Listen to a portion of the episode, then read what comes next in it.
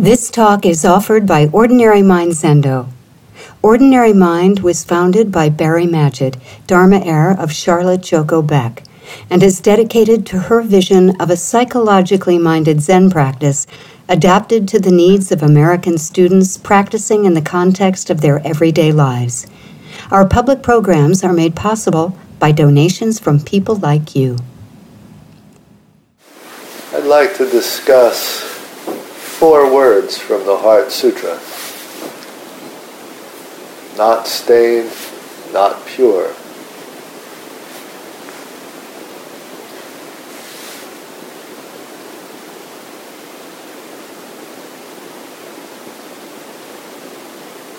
Although I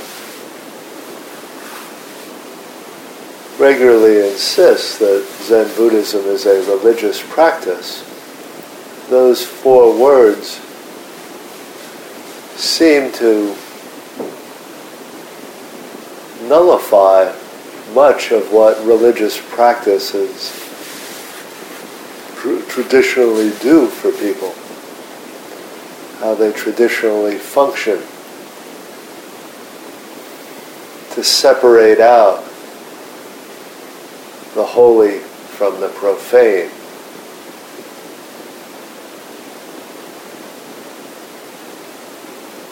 The higher from the lower.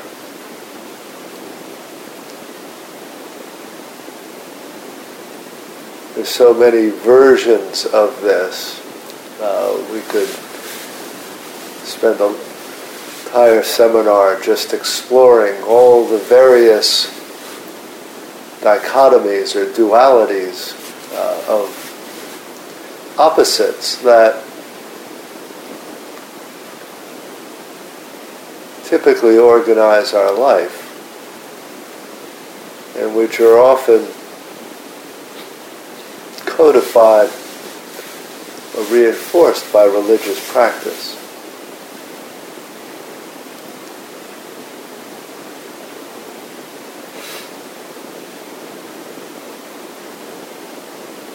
Much of the time,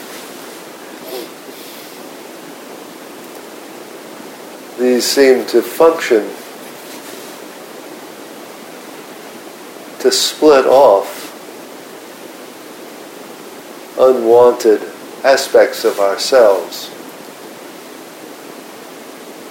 And at different times in different cultures, that unwanted part takes different guises. But is often some form of vulnerability or weakness. Sometimes that's associated with emotion, sometimes with sexuality. Sometimes it is framed as something unclean versus clean. Often it comes down to a separation of what is called feminine from what is masculine.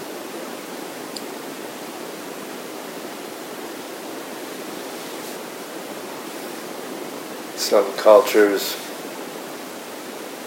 we attempt to become rational rather than emotional.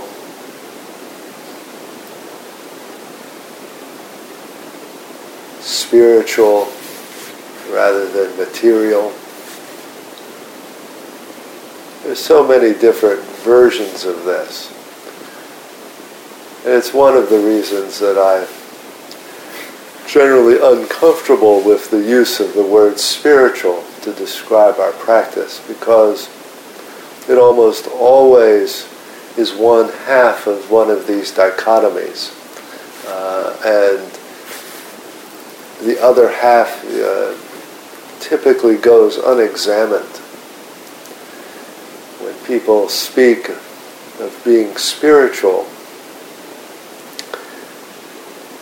there is too often a kind of implication that they are attempting to find some kind of higher,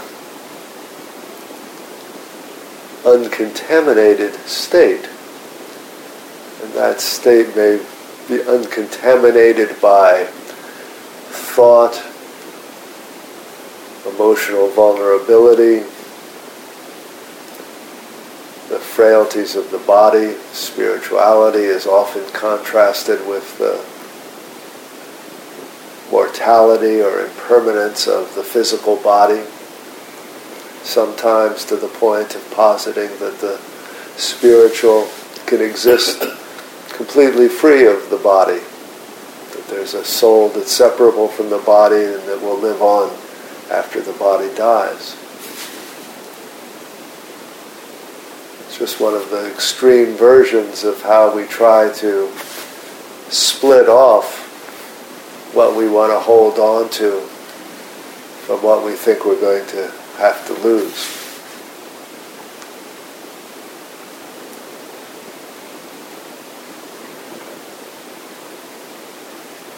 For me, and I recognize it's a somewhat idiosyncratic definition, for me, religious as opposed to spiritual does not make that split. Religion is a kind of way of sanctifying life as it is. Where sanctified doesn't mean make it holy in comparison to something else, something unholy. But through our attention and acceptance cherish this life, this body, this mind, this moment, just as it is.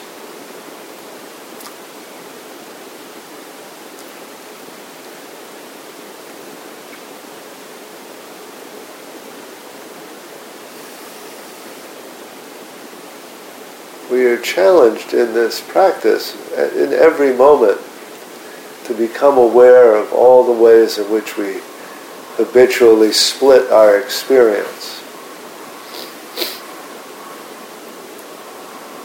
Dividing every period of sitting into the good moments and the bad moments, the ones that we want more of, the ones we want to have end as quickly as possible.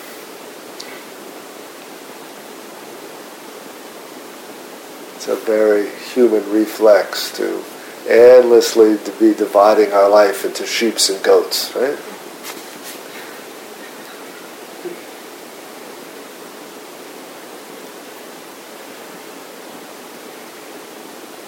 When the Heart Sutras says not stained and not pure, it's invoking the emptiness of all dharmas, all things, all moments. Emptiness meaning that there is no fixed characteristic of holiness, of purity, spirituality on one hand that some things can possess, whereas on the other there's some kind of intrinsic badness or damage or lack that other things possess and that we can devise some way of sorting and controlling the moments of our life so that we'll maximize one and minimize the other. Our practice, in large part, is becoming aware of how automatic that tendency is in us.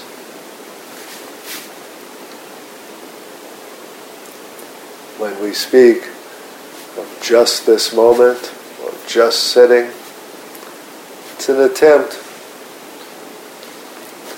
to give a name to undivided experience. Before those dichotomies set in.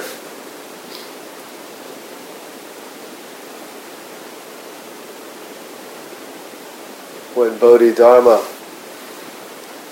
confronts the Emperor of China, the emperor is very preoccupied with being a good Buddhist, accumulating merit, discerning what is holy.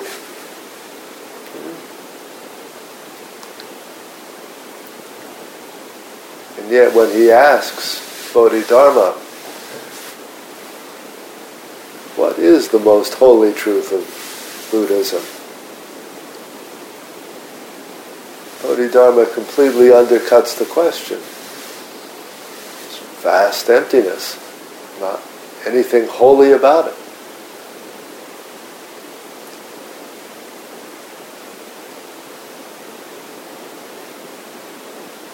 How are we then to proceed? The emperor, in effect, asks him. And Bodhidharma responds, I don't know, which is not an expression of a lack of knowledge, but an expression of being free of concepts.